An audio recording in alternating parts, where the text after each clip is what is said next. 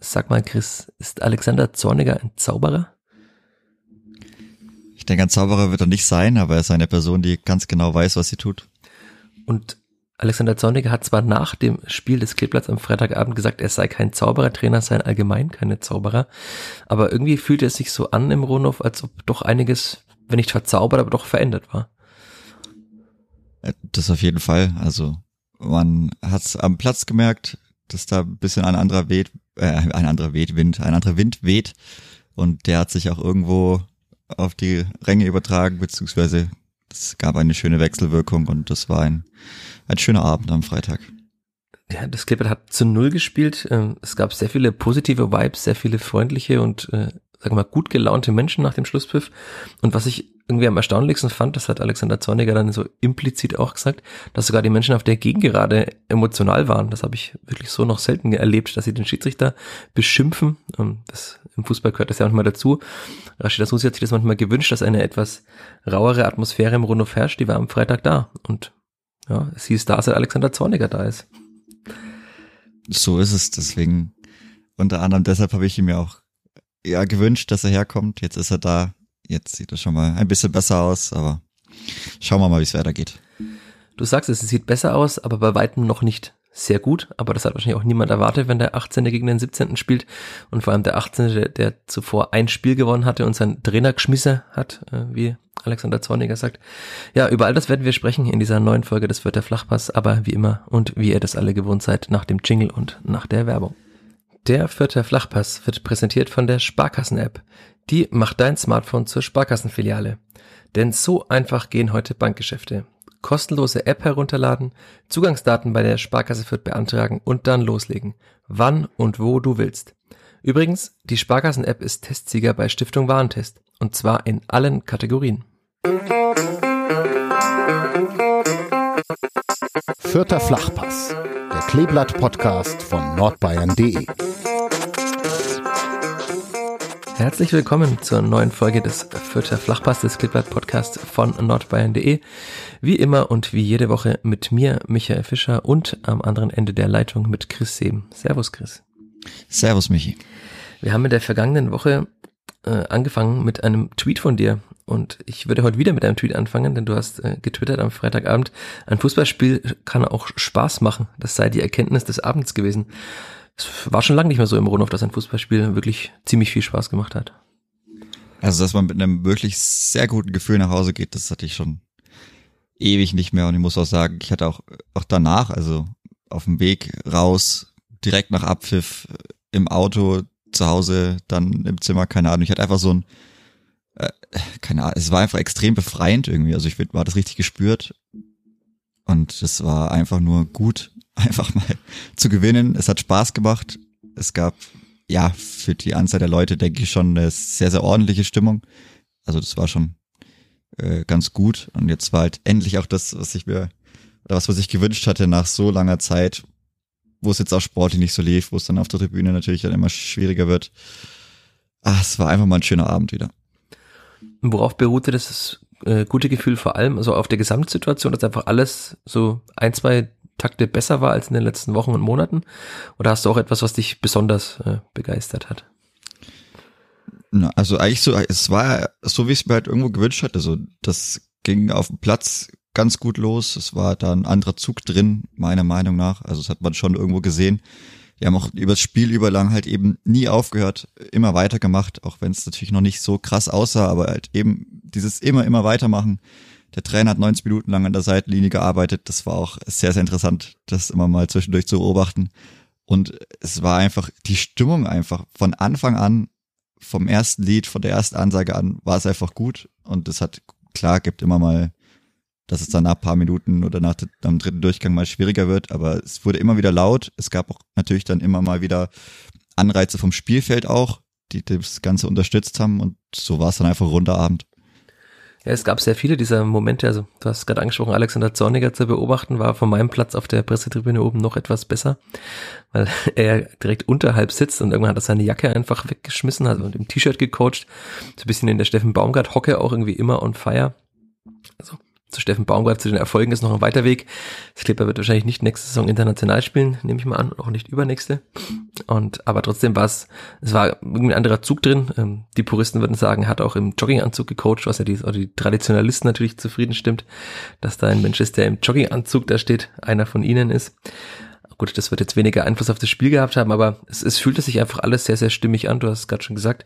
Es war auch gleich zu Beginn zu spüren, dass da, also ganz andere Selbstsicherheit, Selbstbewusstsein da ist. Man war nicht mehr so ängstlich. Also deshalb auch diese etwas, in Anführungszeichen, provokante, übertriebene Frage zu Beginn. Also natürlich ist Alexander Zorniger kein Zauberer, wie er auch nachher sagte, kein Trainer ist ein Zauberer, aber er hat schon geschafft, in die Köpfe der Spieler zu kommen und dadurch auch schon innerhalb dieser wenigen Tage. Also er hat ja wieder gesagt, er hat am Montag angefangen, da war dann so ein bisschen Spielersatztraining und die anderen sind ausgelaufen.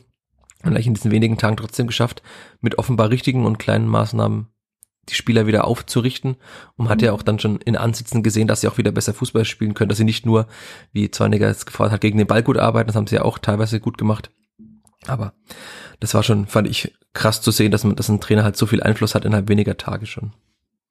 Ja, auf jeden Fall. Ich denke, also ich fand auch allgemein auch vorm Spiel war die Stimmung schon irgendwo schon eine Aufbruchsstimmung da. Also die habe ich schon schon vernommen. Liegt natürlich auch irgendwo daran, dass ich seine Auftritte bis jetzt im Video sehr gut fand. Dann natürlich auch das Statement oder diese ja kleine Mini-Ansage, die er diese da ähm, Donnerstagabend noch veröffentlicht hatten. Es hat halt einfach alles so zusammengepasst und dann ging es auch gleich vom Beginn an sehr gut los auf dem Platz. Und das ist halt das, was man sich wünscht, dass gleich jeder mitbekommt, okay, jetzt ist Flutlicht, jetzt ist Heimspiel und es geht einfach los und jetzt, jetzt muss man da sein, halt unten, oben, wo auch immer, überall. Und jetzt muss man einfach 90 Minuten lang die Gegner bearbeiten. Aber es ist doch krass. Also eigentlich sollte das ja in jedem Spiel so sein. Und dass wir jetzt so lange darüber sprechen, jetzt schon äh, ja über sieben Minuten insgesamt, zeigt ja schon, dass es lang beim Kleber nicht der Fall war und dass aber diese, dass dieses, ja, diese Grundlagen offenbar doch ziemlich verschüttet waren. Also nicht nur das Selbstvertrauen war verschüttet, wie Alexander Zorniger sagte, sondern auch die fußballerischen Grundlagen, einfach mal wirklich gut zu pressen, Gas zu geben, sich in jeden Zweikampf zu werfen. Ich habe noch einen in der ersten Hälfte, also eine Gerätsche von Ragnar Ache mit riesigen Schritten, wie er so an der Seitenlinie eigentlich nur einen Ball blockt im Aufbau von äh, Bielefeld. Aber auch das waren ja diese kleinen Zeichen, die man setzt auf dem Platz, die dann auch wieder dafür gesorgt haben, dass selbst auf der Haupttribüne Menschen aufgestanden sind und haben irgendwie geklatscht.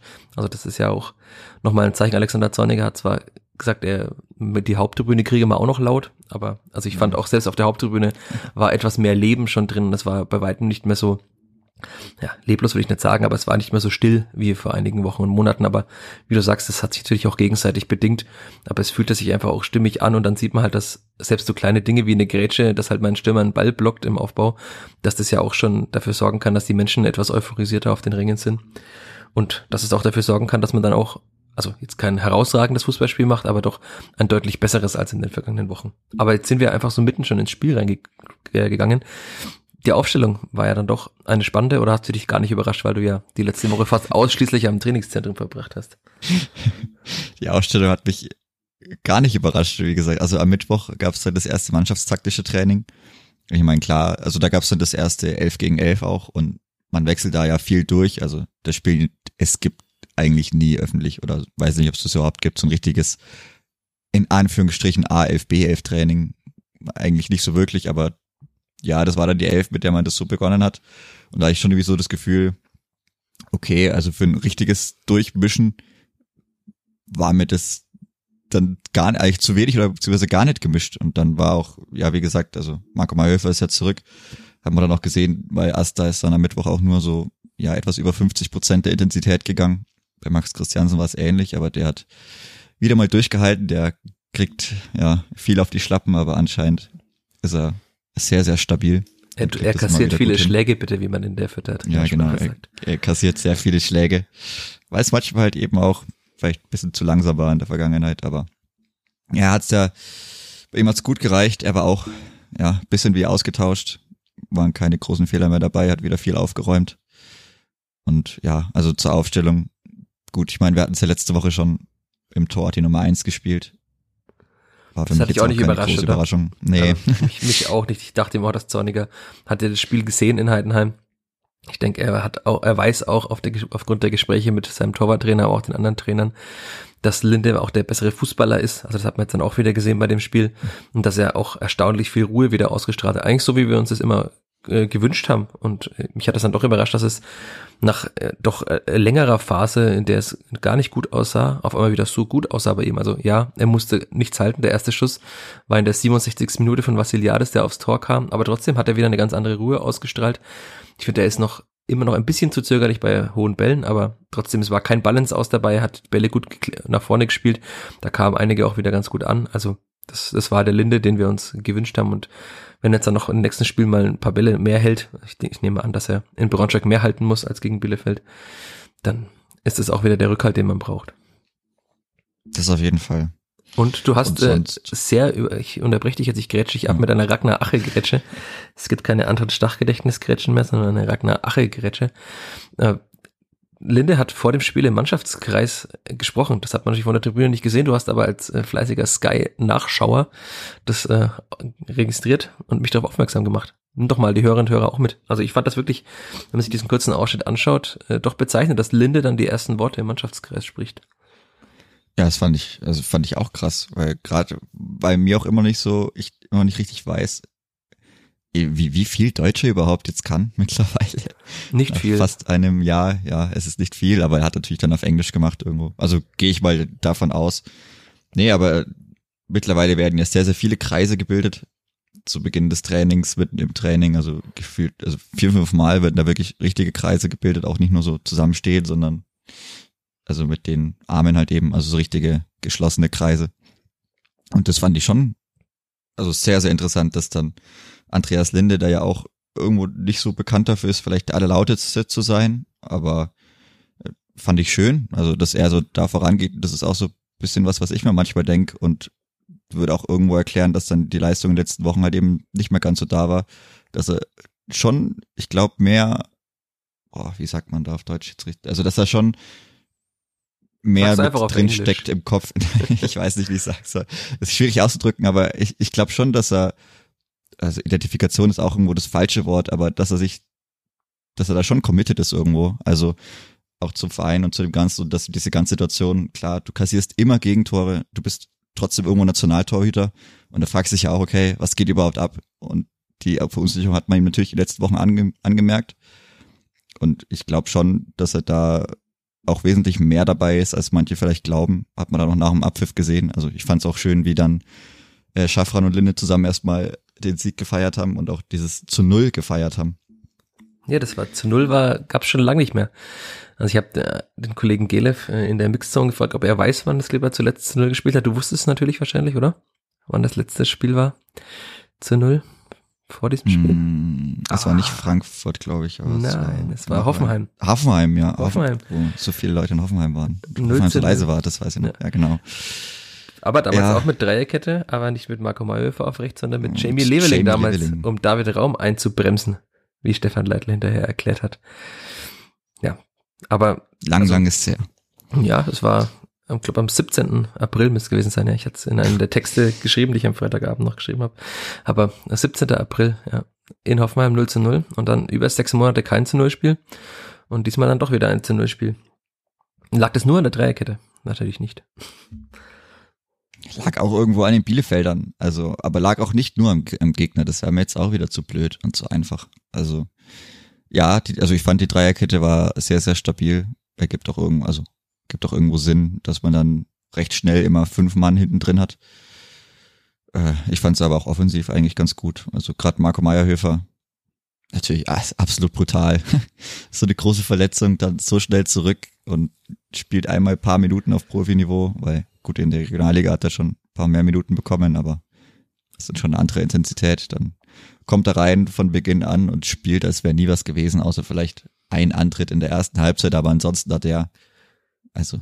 Ja, und einmal hat das Stellungsspiel schön. noch nicht so gut gepasst. Also da gab es einmal diesen Konter, wo dann äh, Ochipka, glaube ich, geschossen hat, hat Michalski geblockt.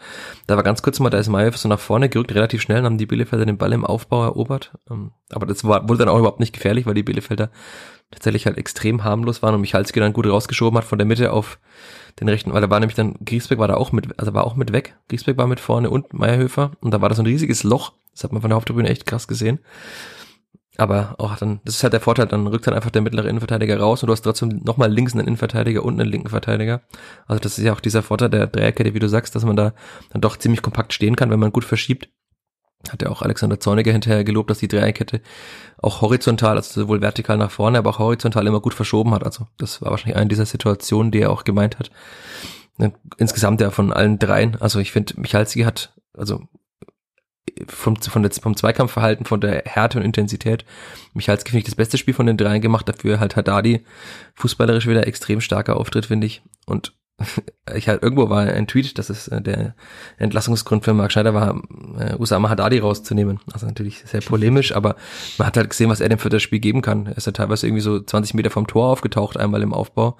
Auch gute Bälle nach vorne gespielt, der mit extremer Ruhe. Ich finde es immer wieder, man denkt sich so, ah, was machst du denn da? Und dann lässt er einfach den Gegner stehen mit so einer Körperbetäuschung halt, äh, also als letzter Mann eigentlich hinten. Das ist natürlich sehr riskant, aber er hat diese Ruhe und es passiert ja auch ganz selten mal was damit. Also ich finde immer noch eine der besten Verpflichtungen dieser Saison und insgesamt, also die beiden Innenverteidiger da plus Griesbeck mit den, mit diesem Personal, das auch ein bisschen unterschiedlich ist, also sowohl fußballerisch als auch von der Intensität und Größe und Wucht, das ist schon eine gute Mischung, die man da hinten drin hat.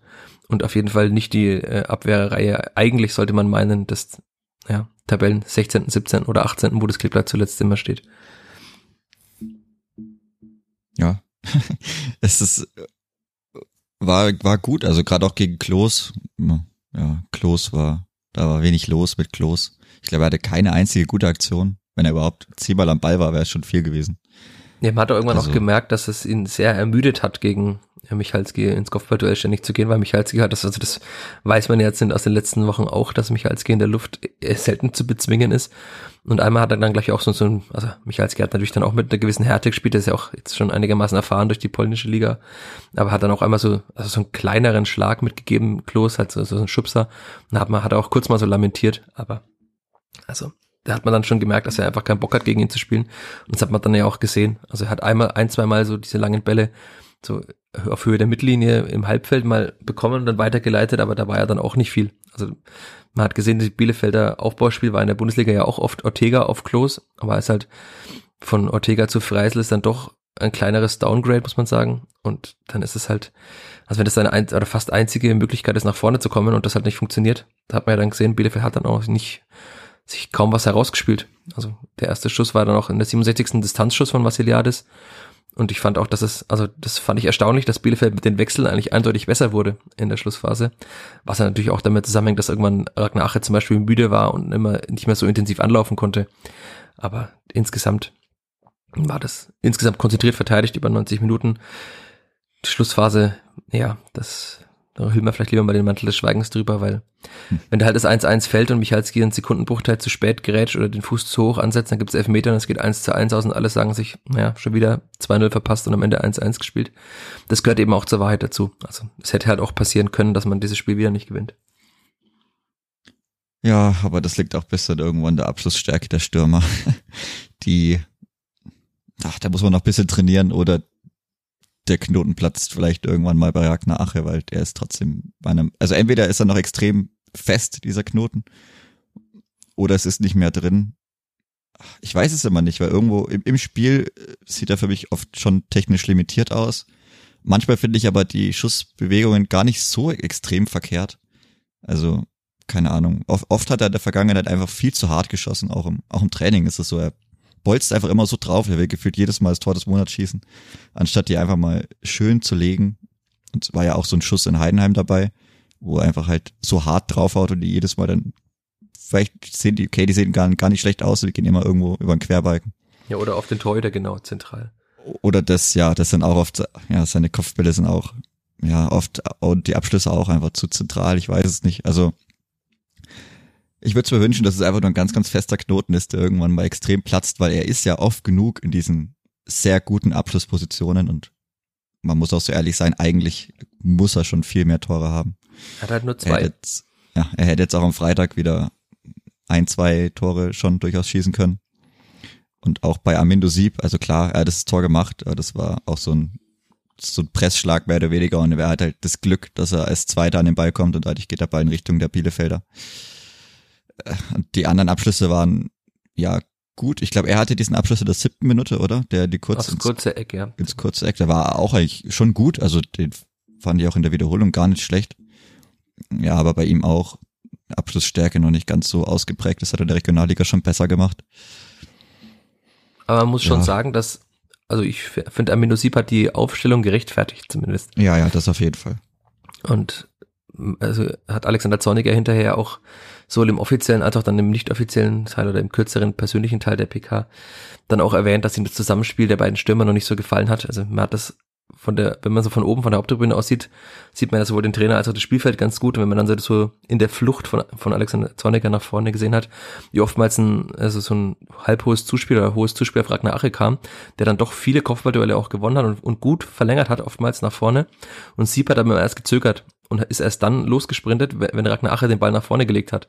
Und dadurch hatte der Bielefelder Verteidiger oftmals dann einfach diesen ja, gedanklichen und auch physischen Vorsprung, dass er halt einfach schneller am Ball war. Und Zornig hat dann gemeint, also als Stürmer kann man ja einfach darauf spekulieren, dass Ache den Ball verlängert, wenn man auch weiß, dass es oft genug funktioniert. Dann einfach durchzusprinten und dann halt in zwei von drei Fällen bekommt man den Ball und einmal macht man halt einen Sprint über zehn Meter umsonst, sagt er, aber das ist, kann man von einem Stürmer schon fordern. Und äh, hat auch ganz klar gesagt, dass das Zusammenspiel der beiden Stürmer etwas ist, was er deutlich verbessern will und was besser werden muss. Jetzt hat man eine sehr lange Woche bis zum Sonntagsspiel. Ich denke, da wird Zorniger auch viel Wert drauf legen, dass er das verbessert. Aber ich denke, wir können davon ausgehen, dass dieser Zweiersturm auch im Braunschweig so spielt. Ja, wahrscheinlich schon. Also gibt jetzt eigentlich nach dem Spiel keinen Grund, irgendwas zu ändern an allen elf, denke ich, weil es, also ist jetzt keine extrem abgefallen. Ich fand, Tobi Raschel hatte sehr gute Momente dabei, aber auch einige nicht so gute Momente, wo er einfach blöd Ballverluste, also Ballverluste gehabt hat. Er hatte auch schöne Pässe, auch der Hackenpass, der auch angebracht war, der sehr gut funktioniert hat. Also eben so ein bisschen, ja, Genie und Wahnsinn dann irgendwo war extrem ausgeprägt und mit bisschen zu wenig Genie. Also das hat er schon deutlich besser gemacht. Auch bei ihm, denke ich, kann Ja. man noch viel mehr erwarten oder kommt auch noch mehr und das wird auch zur Spielidee von Zorniger, glaube ich, ganz gut passen. Er hat halt sehr viel des Genies irgendwie in der Bundesliga gelassen, so sieht das für mich aus. Ich habe leider, hatte ich ja schon, glaube ich, schon mal erzählt hier im, in der Saisonvorschau des Millanton-Podcast aus St. Pauli, Grüße an der Stelle, so musste ich einen Spieler der Saison, also einen, einen kommenden Spieler der Saison bestimmen und ich habe Tobi Raschel genannt.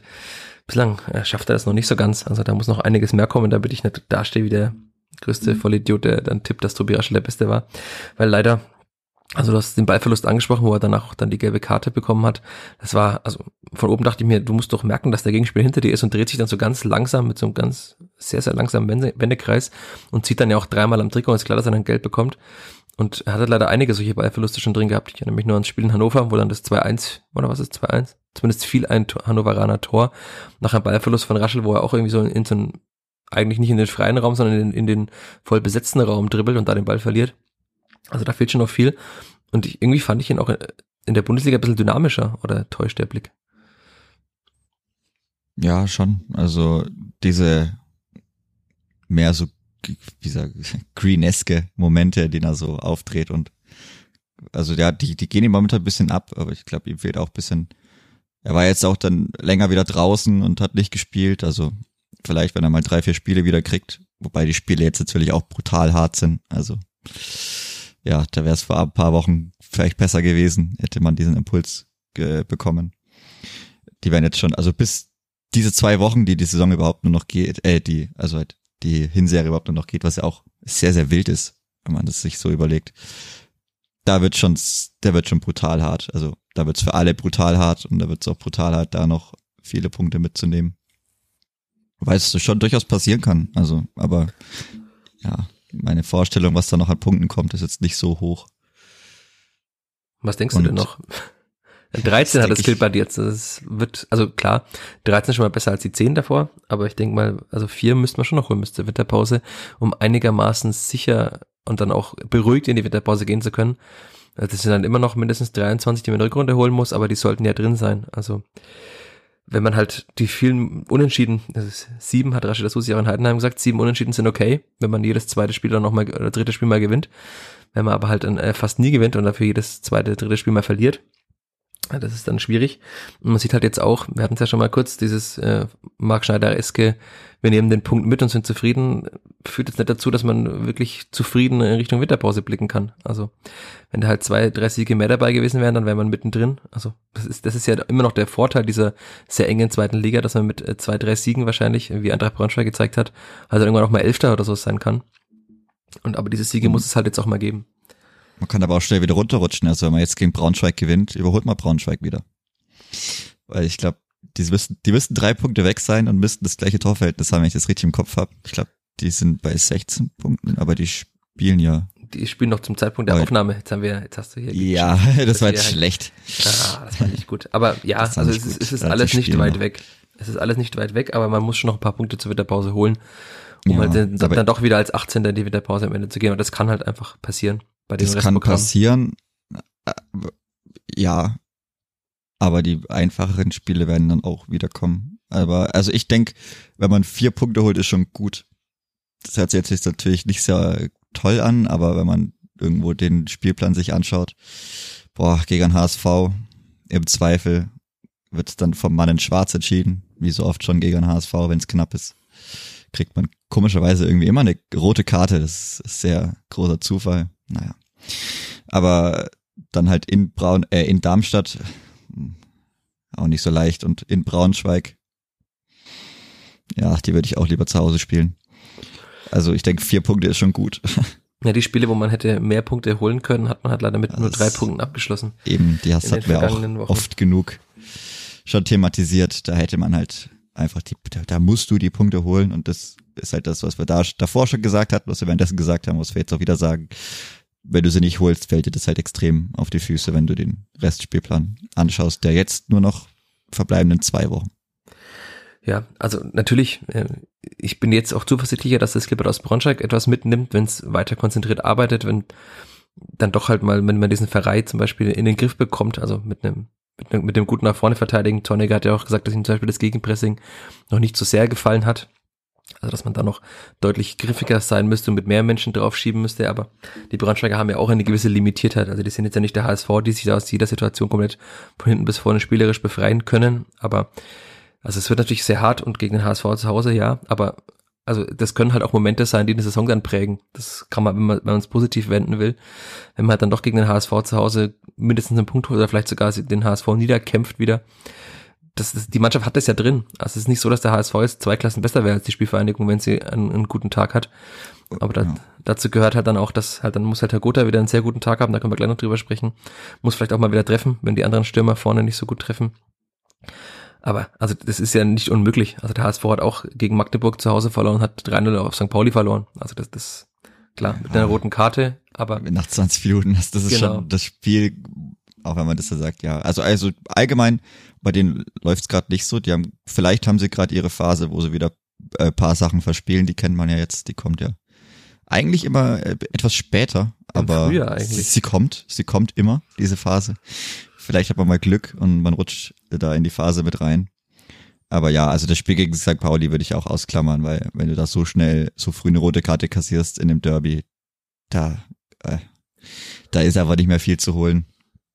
Aber ansonsten ja, also gegen HSV ist sowieso, wenn man sich auch so ein paar andere Rahmenbedingungen überlegt, es ist die Gener Heimspiel-Generalprobe fürs Derby. Hört sich wild an, man spielt das Derby im Februar, aber, aber es ist, aber es ist irgendwo so.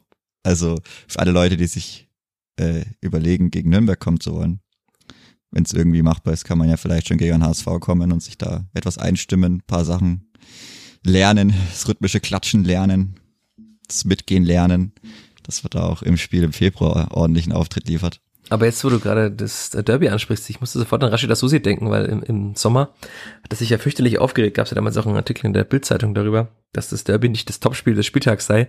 Jetzt wurde sein äh, Flehen erhört. Das ist Derby sogar das Mhm. Heimspiel-Derby. Ein äh, Topspiel ist im Free TV. Da freuen sich natürlich alle Sponsoren der Spielvereinigung sehr. Das ist sowohl auf Sport 1 als auch auf Sky und wahrscheinlich auch überall anders dann sehr groß vertreten sein werden.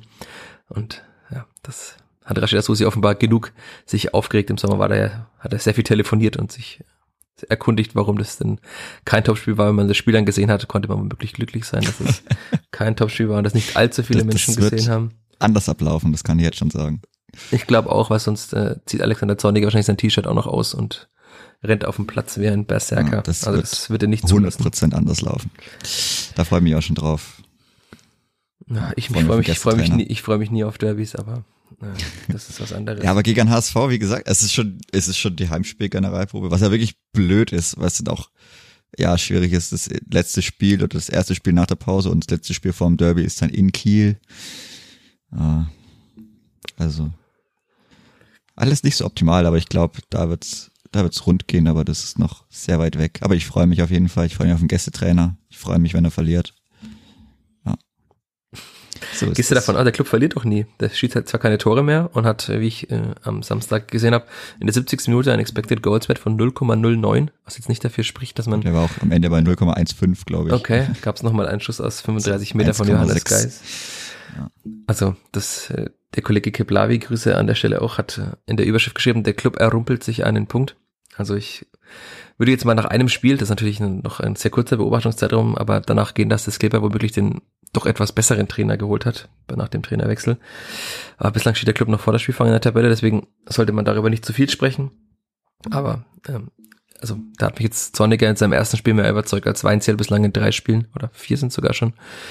Mit dem Pokal glaube ich vier, aber das ist halt dann schon, also wenn man halt wirklich nur noch darauf bedacht ist, keine Tore zu kassieren, so ein bisschen Frank Kramer-Vibes, wird nicht dazu führen, dass man jetzt eine relativ schnell eine sorgenfreie Saison spielen kann. Und erst recht wird es dazu führen, dass man, wie der Club das ja muss, aufsteigt. Aber äh, wer Club-Content hören will, das sollte man der Schild zwar nicht sagen, aber sollte Kadepp hören, den Club-Podcast von nordbayern.de. Könnt ihr auch viel über Essen lernen, was bei uns eher sehr kurz kommt, aber wir bleiben beim Kleeblatt und ich würde sagen, wir reden noch über Branimir Gotha, den wir in der Saison schon oft sehr kritisiert haben, sehr stark kritisiert haben, aber am Freitag, also auch wenn man sich nur mal die Zahlen anschaut, die Zahlen bestätigen aber halt dann auch nur das, was man im Stadion gesehen hat.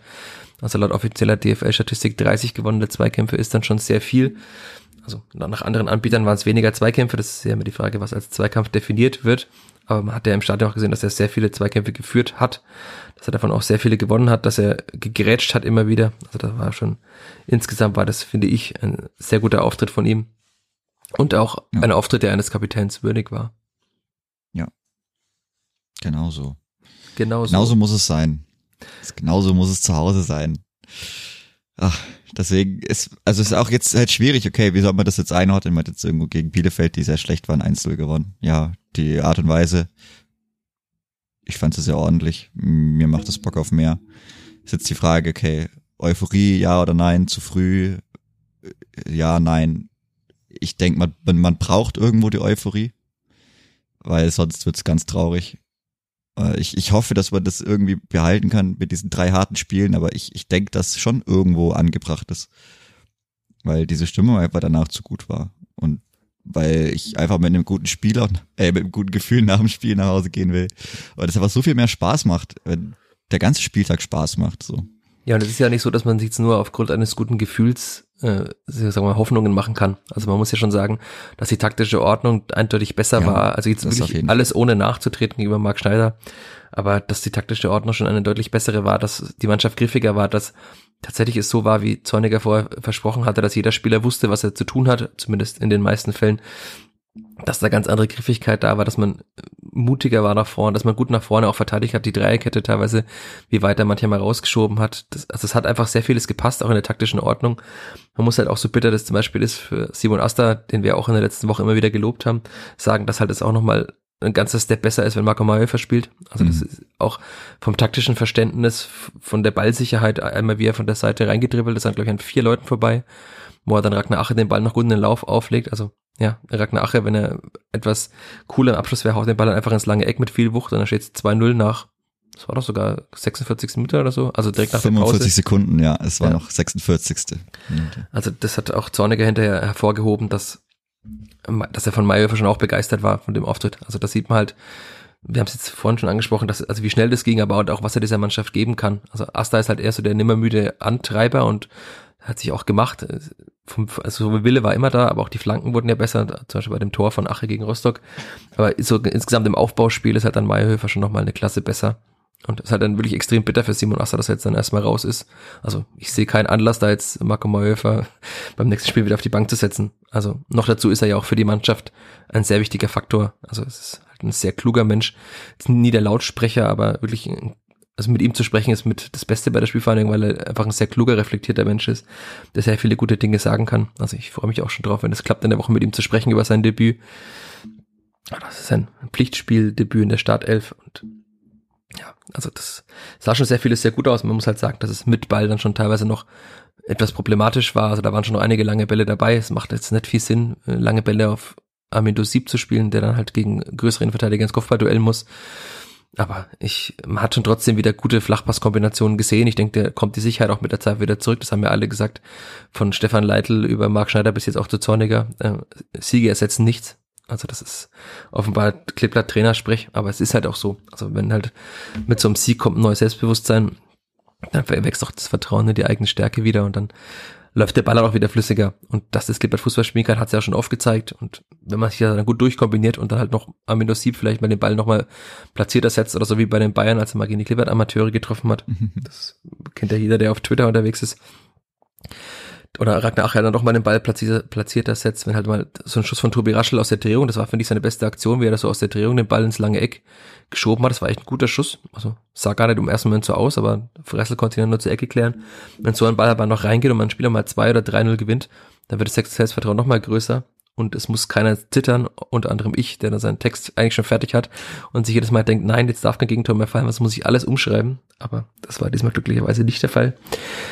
Und ja, also ich, ich bin zuversichtlich, aber es gibt natürlich noch sehr viel zu verbessern. Und ich schließe meinen kurzen Monolog damit, dass Alexander Zorniger nach dem Spiel gesagt hat, äh, das Gegenpressing-Verhalten hat ihm nicht gefallen. Denn Ralf Rangnick habe mal gesagt, Gegenpressing sei wie schwanger sein. Entweder man macht es ganz oder gar nicht. Und das Klippert will es ganz machen, sagte er. Also da kann man sich noch auf einige doch äh, sagen wir mal, konzentrierte und wuchtige Balleroberungen oder zumindest Versuche des Balleroberns und Nachsetz Nachsetzens äh, freuen. Ich dachte, wuchtig ist man nur in Gelsenkirchen. Wuchtig? Das, ich stehe auf dem Schlauch. Wuchtig?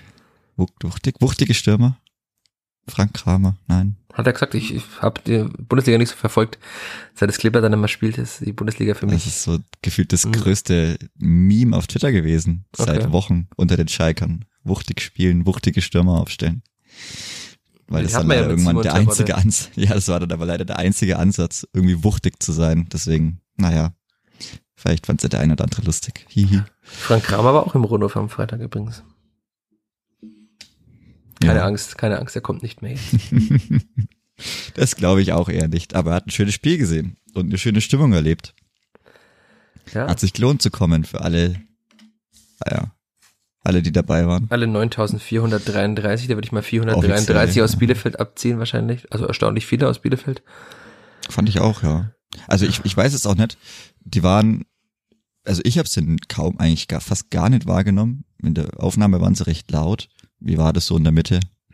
Mm, am Anfang noch relativ gut, aber relativ früh kam dann auch schon ein Wir wollen euch kämpfen sehen. Dann war ja, sehr lange Pause, dann kam gehört, wieder ja. Wir wollen euch kämpfen sehen. Und irgendwann haben sie ja, glaube ich, gar nicht mehr gesungen, kam mir so vor. Also, wenn man dann sehr konzentriert aufs Spiel schaut, plus parallel noch einen Spielbericht schreibt, der mit Schlusspfiff fertig sein muss, dann hat man jetzt nicht mehr allzu viel Augen für das, was auf der anderen Seite da passiert. Aber die war schon, da war sehr große Unzufriedenheit. Sie haben ja ihre Mannschaft, das hat man wahrscheinlich auf der Nordtribüne gar nicht gehört, aber mit lauten Absteigerrufen verabschiedet. Also da der Trainerwechsel ist da offenbar auch sehr stark verpufft und einen großen Zusammenhalt zwischen Fans und Mannschaft scheint es da auch nicht mehr zu geben.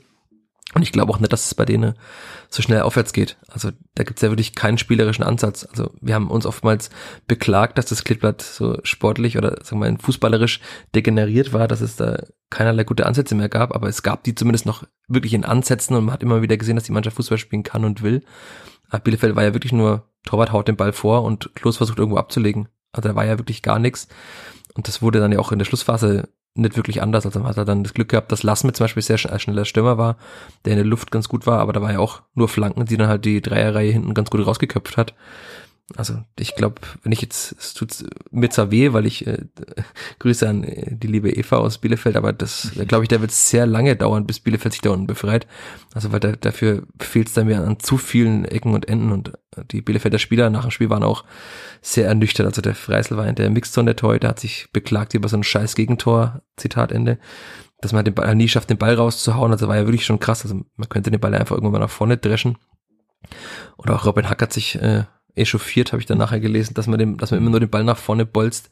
Ja, aber das ist ja, also das ist ja die vorgegebene Spielweise. Bielefeld hat ja in der Bundesliga auch nicht anders gespielt. Also ich erinnere mich an das letzte Jahr, als das Clipper zu Hause gegen Bielefeld am zweiten Spieltag gespielt hat, da waren ja auch nur lange Bälle von Ortega auf Klos und recht viel mehr war da auch nicht. Also klar, man hatte halt damals noch Litz Dohan zum Beispiel, da hat man dann schon gemerkt, dass das, dass halt solche Spieler da fehlen, dass halt auch einige gute Spieler wechseln bei Bielefeld, das merkt man schon. Aber ja, beim Clipper ist halt auch Jimmy Leveling weg oder ist es ein Paul Seguin weg. Und vielleicht hat Bielefeld nochmal härter das, erwischt. Ja, Grätsche rein, Grätsche rein. Das, das kam ja auch, wie, wie viele Aufstiegshelden waren am Freitag in der Startausstellung? Ganz schnell. Zwei. Zwei, ja. ja krass, oder? Also das ist ein, anderth, anderthalb Jahre her. Und das war jetzt trotzdem die beste Elf, also die beste verfügbare Elf. Also das ist schon extrem, auch wenn man sich das so vor Augen, nochmal so vor Augen hält. Schon ja, krass. Man hat ja schon vier plus Mergi Maffrey, also fast fünf äh, nach dem Aufstieg verloren, plus Leveling und Stach verloren, plus dann Seguin verloren. Das macht ja dann fast schon die ganze Mannschaft. Dann sind nur noch zwei übrig. Und äh, Tilman hat im Aufstiegsjahr auch nicht keine große Rolle gespielt. Ernst ja, war dann schon weg. Plus äh, Seguin. Und da ist halt Green der Einzige, der noch übrig war aus der Aufstiegself. Und mehr war ja, ja dann nicht mehr. Also die Aufstiegself war ja auch eine. Aufstiegs 14 mit Itter und Abiyama und, aber ja, aber nur noch zwei Leute ist schon, also fand ich schon irgendwo krass, so anderthalb Jahre und dann hast du noch zwei. Schon, ja. Müssen wir noch über Timothy Tillman und Julian Green reden? Die waren krank. Und die waren auch wirklich krank. Wir halten das nochmal fest, sie waren krank. Punkt. Ja, die waren einfach krank. Mehr ist da jetzt erstmal nicht. Also, die waren einfach krank. Aber du hast gesagt, am, am Mittwoch hast du Green noch gesehen beim Training. Genau, ja, also am, am Mittwoch hat er noch äh, voll mittrainiert, da war Timothy Tillman schon nicht mehr da. Äh, ja. Aber dann, mein, also, ich weiß es selber, man kann momentan auch durchaus mal erkältet sein. Ja, und es ist ja, wir hatten es ja letzte Woche besprochen, dass Tillmann in der Gruppe war, derer, die weniger belastet wurden. Und das erklärt sich aber halt auch daraus, dass Antonio gesagt hat, dass er offenbar schon in Heidenheim krank war. Also auch das gab wieder Anlass zu Verschwörungstheorien, dass er halt ausgewechselt wurde, weil er krank war.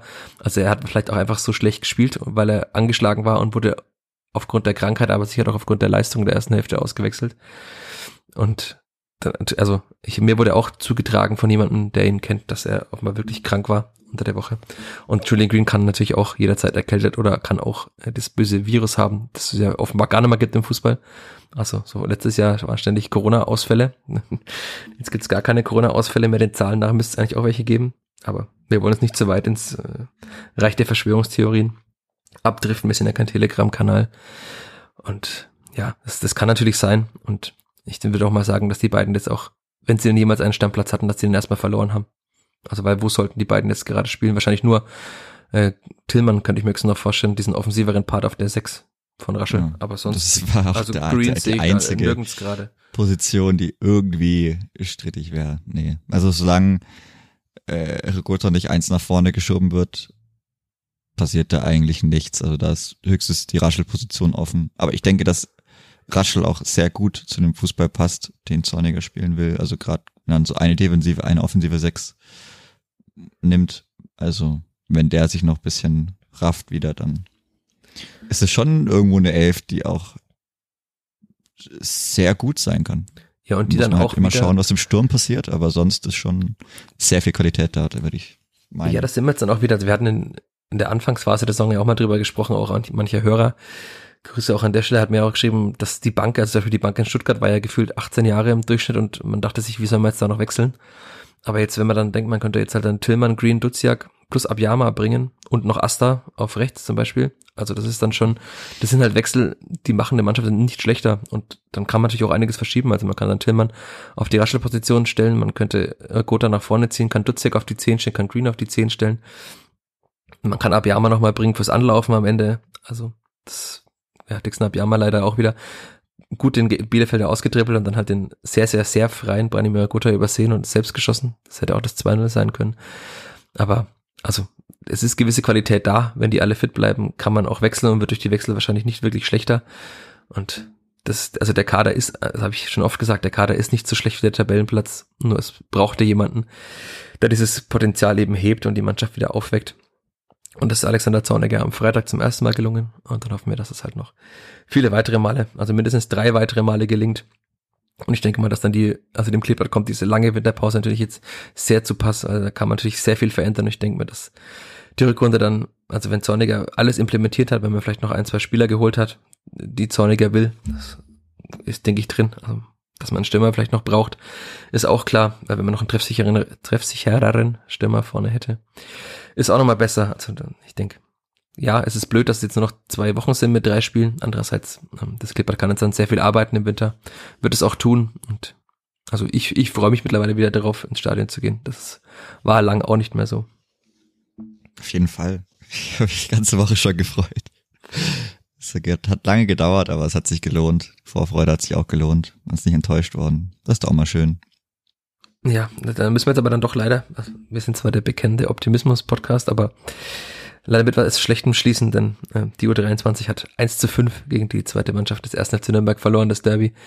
Ich habe nichts davon gesehen, weil ich das Wochenende über unterwegs war und bin, auch zum Zeitpunkt dieser Aufnahme, aber das Ergebnis ist äh, schlimm genug und es, ja, sieht man halt, dass im, im Nachwuchsbereich äh, beim Clippert einiges nicht so gut läuft und beim Club einiges dafür sehr gut läuft. Also die U23 des 1. FC Nürnberg ist derzeit auf dem dritten Tabellenplatz der Regionalliga, gewinnt halt 5-1 in Fürth hat äh, einen U19-Spieler, der der drittbeste Torjäger der Regionalliga ist, hat eine U19, die gut ist, hat eine U17, die eindeutig besser als die der Spielvereinigung ist. Also da muss man jetzt leider sagen, die äh, Sprüche vom Frankenmeister, die sind dann schon sehr, sehr vergilt und die hätte man sich vielleicht damals auch schenken können, weil der Club halt gerade leider zeigt, dass er in vielen Bereichen eben doch, so blöd es ist, aber doch eindeutig besser ist. Hm. Hm. Ich bin zum Glück nicht gegangen. Ich habe lange, lange überlegt und debattiert, aber ja, ich habe es dann gelassen. Ich habe mit einigen Menschen gesprochen, die dort waren und die haben es, glaube ich, auch bereut.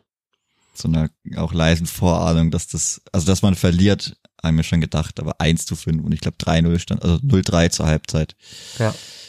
Uh, wenn ich es richtig gesehen habe, müssten das auch noch die ersten drei Tore gewesen sein des Spielers. Aber da bin ich mir jetzt nicht sicher. Da ist auch immer Zumindest komisch, hat der Spieler, wie die Apps ja, geupdatet werden. drei Tore geschossen. Enrique, genau, wie auch ja. immer, Sanchez. Also ein Spieler aus der Jugend des VfB Stuttgart, sagen wir es so. Und beim Klittblatt mit äh, Nils Seufert und Gideon Junge auch zwei Profis dabei. Klar, also die werden das jetzt aufgrund ihrer derzeitigen Form und ihrer Spielpraxis natürlich nicht rumreißen können, aber also es war jetzt auch nicht die U23 aus nur irgendwelchen jungen Spielern, sondern da waren auch erfahrenere Profis dabei. Und trotzdem geht man 1 zu 5 unter, das ist schon bitter. Und ja, ich gehe jetzt auch nicht davon aus, Nils Zweifel war jetzt auch schon mal wieder im Kader am Freitag, aber wenn jetzt dann Green und Tillman wieder fit sind, dann wird sein Stammplatz wahrscheinlich auch wieder woanders sein. Das hatten wir auch schon oft angesprochen und ich glaube, mehr müssen wir darüber jetzt auch nicht sprechen. So. Wahrscheinlich nicht. Halbzeit ist. Knappe Dreiviertelstunde ist rum, Chris. Mit Nachspielzeit. Ich würde sagen, wir machen Schluss. Aus. Ich mache jetzt den Zorniger und Grätsch rein, wie in der, wie in der PK.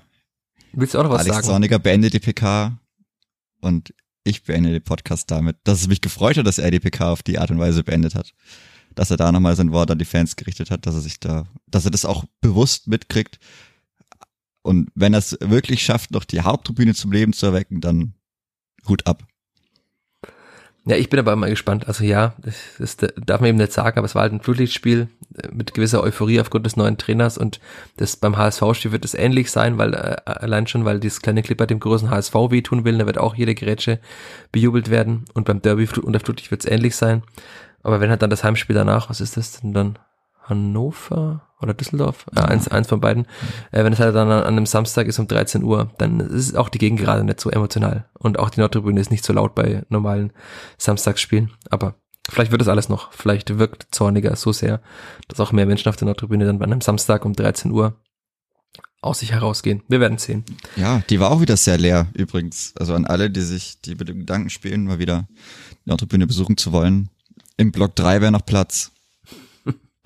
In Block 2 ist meistens noch mehr Platz. Da sieht man die Löcher, sieht man die Löcher noch mehr. Noch mehr Platz, ja. Ja, das Kleber muss sich erst das Vertrauen der Menschen zurück erspielen. Aber mit so einem Auftritt wie am Freitag dürfte das ja einigermaßen gut gehen.